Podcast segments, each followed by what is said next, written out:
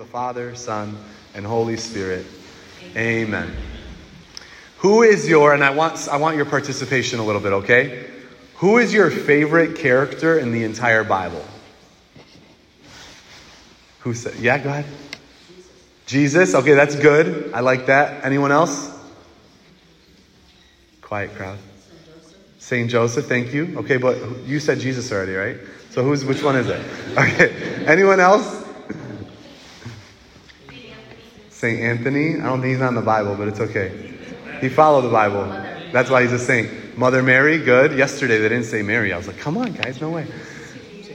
Saint Anne. Okay, she's not in there either, but she's Mary's mom. Good. Simeon. Oh, that's good. I like that. That was today. That's good. Anyone else? Joseph? Matthew. Matthew. Okay, good. The tax collector. I love that. If you guys, St. Paul. Yeah, like let's go, St. Paul. Um, all right. Mine, I can't, it's hard to pick, but I was praying today and praying this whole week, and I was like, who's my favorite character? Who do I love, like seeing what they do in the Bible? It just, it makes me so fun. It's like so fun Mine, I think, is the Holy Spirit. My favorite character in the entire Bible is how the Holy Spirit works in people's lives and influences when they are receptive to the Spirit, how the Holy Spirit works and influences people to follow the will of God and what God's will is. The Holy Spirit is the spirit of love and joy and peace. The Holy Spirit is the third person of the Trinity. The Holy Spirit is the Spirit of Jesus and the advocate that Jesus promised. The fire that comes down from heaven and the power of God. The Holy Spirit is God. And I love seeing what the Holy Spirit does. We see very quickly in the beginning of the Gospel of Luke, the Holy Spirit overshadows Mary, and Jesus is born in the Holy Spirit. And in the Gospel today, we see Simeon being moved by the Holy Spirit. Verse 25 says, The Holy Spirit was upon him. Verse 26 says, It had been revealed to him by the Holy Spirit that he would not die until he had seen the Messiah, the Lord. Verse 27, right after, moved by the Holy Spirit, he went into the temple. The Holy Spirit is everywhere. The Holy Spirit is always moving. And Simeon was so open to the Spirit that he saw the Messiah, believed God's promise, and then makes this incredible prayer. When you walked into the church, what's the first thing you did? Maybe you stomped your feet. You're like, oh, they didn't shovel yet. You know, when you walked into the church, did the sign of the cross, Father, Son, Holy Spirit, dip some holy water. That holy water is only holy because of the Holy Spirit. Amen.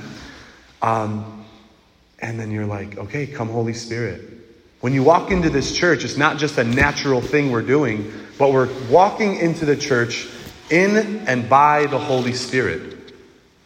Did you expect to see a miracle today? And at every single Mass, a miracle happens. Bread and wine turn into the body and blood of Jesus Christ.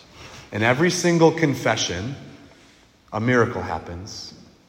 A sinful soul is washed clean by the blood of Jesus. By who? By the Holy Spirit. May your Holy Spirit come, O Lord, and rest upon this sacrifice.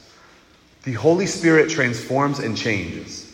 All right, Simeon gives the first Christian homily of ever. And every homily, every proclamation of the gospel has two elements the first is simply the good news salvation, sight to the blind, the glory of Israel, the light that shines in darkness. And so Simeon says, when he looks at Jesus, he looks at the child, he says, For my eyes have seen your salvation, which you have prepared in the sight of all people, a light for revelation to the Gentiles and glory for your people Israel. Simeon, when he proclaims the good news, is proclaiming the gospel and all that God has promised.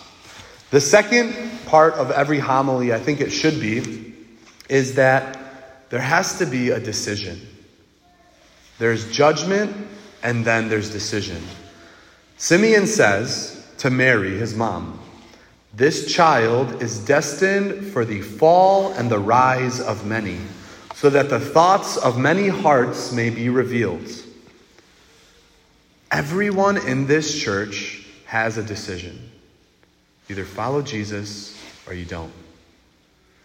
And what Simeon, when he looks upon Jesus and he talks to his mother Mary, he says to Mary, This child Jesus, he's going to be like, he's going to be like that middle where you're either with him or you're against him. And Jesus is going to force all of humanity to make a decision. Either follow him to new life or you don't. And you risk eternal damnation. In the gospel, we see those who accept Jesus, all of his followers, all of his disciples. And then also in the gospel, we see those who reject Jesus, even to the point of crucifying him. Even in our own hearts, there are times where we accept the Lord, and there can be times where we reject him. And that's why we need the Holy Spirit, the actor and the advocate. You should know this, I hope. 1 Corinthians 12. No one can say Jesus is Lord except by the Holy Spirit. I'll say that again. No one can say Jesus is Lord except by the Holy Spirit. Jesus says in John 15, Without me, you can do nothing. You need my Spirit. No one can say he's Lord without the Spirit of God. All right. Happy New Year. God bless you all.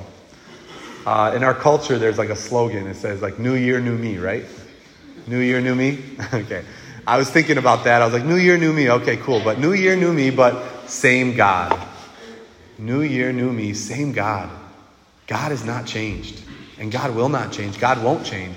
God will act and move, and He will create a new creation, and yet He is the same. So, so much of us, we, we focus on the new year, and so new year, new me. How can we change? What resolutions we want to make, whatever. Jesus makes all things new. No one, the only way you can, you will be made new is by the God who makes all things new. In Revelation chapter 21, Jesus is sitting on the throne and he says, Behold, I make all things new. We are a new creation in Christ. 2 Corinthians 5 says, If anyone is in Christ, there is a new creation. Everything old has passed away, everything has become new. The creator of the universe decides to enter into humanity to recreate you by his Holy Spirit. You are a new creation. The old is gone and the new has come. And so I want us to pray by the power of God, come Holy Spirit. And so repeat after me Come, Holy Spirit. Come, Holy Spirit. Fill the hearts of your faithful. Kindle in them the fire of your love. Send forth your spirit, and they shall be created, and you shall renew the face of the earth. Amen. We've got to believe that the Holy Spirit is what makes all things new. You are a new creation in Christ. By the power of His Holy Spirit, you are made new. You don't need a new year to tell you that. All right. Uh, this next verse, it's like a Bible study today, okay? You guys good? we're we're going to read Ephesians chapter 4. And when I was coming to the Lord in my conversion, I was like 20, 21 years old. This idea of the new self and the old self was something that I thought about for years and years and years.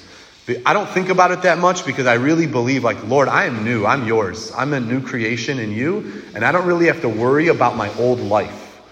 But when I was first coming to the Lord in a conversion that was awesome, and, and I know we've all experienced that. I pray we have, and I pray that you continue to experience conversion in Christ. And we all are being converted day to day. But St. Paul says this really awesome imagery of the old self and the new self. And this is what he says in Ephesians 4. He says, You should put away the old self of your former way of life, corrupted through deceitful desire, and be renewed in the spirit of your minds, and put on the new self, created in God's way in righteousness and holiness and truth. We all have, maybe, but me personally, I did, had an old life. I had a life without Christ. And I look at that life and I don't even know who that is. I look at my 18, 19, 20 year old self and I'm like, I don't even know you. I actually think to myself, why? why was I living that way? It is gone. The old self is completely gone. Yeah, do I sin? Sure, I mess up. I'm not perfect.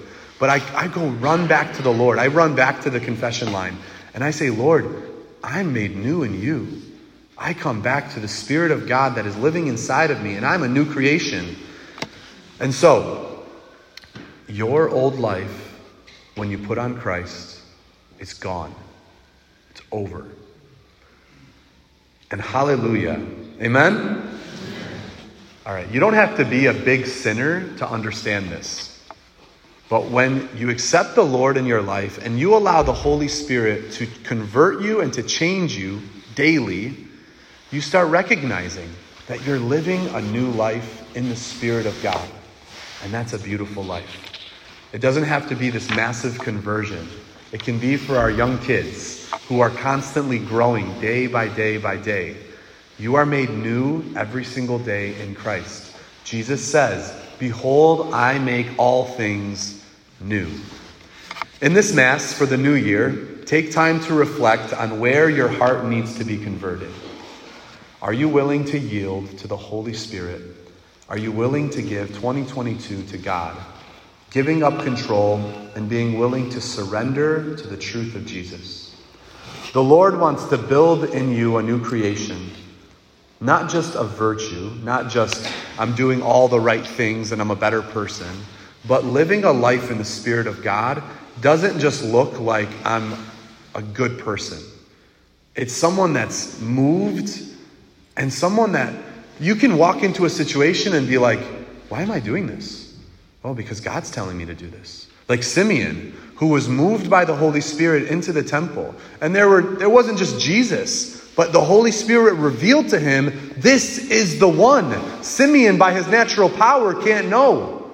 But the Holy Spirit reveals to us and revealed to Simeon the will of God. Holy Spirit is not just about, I'm a good person now, or I stop sinning. It's about living this special life moved by the power of God. The Lord wants to build in you a new creation.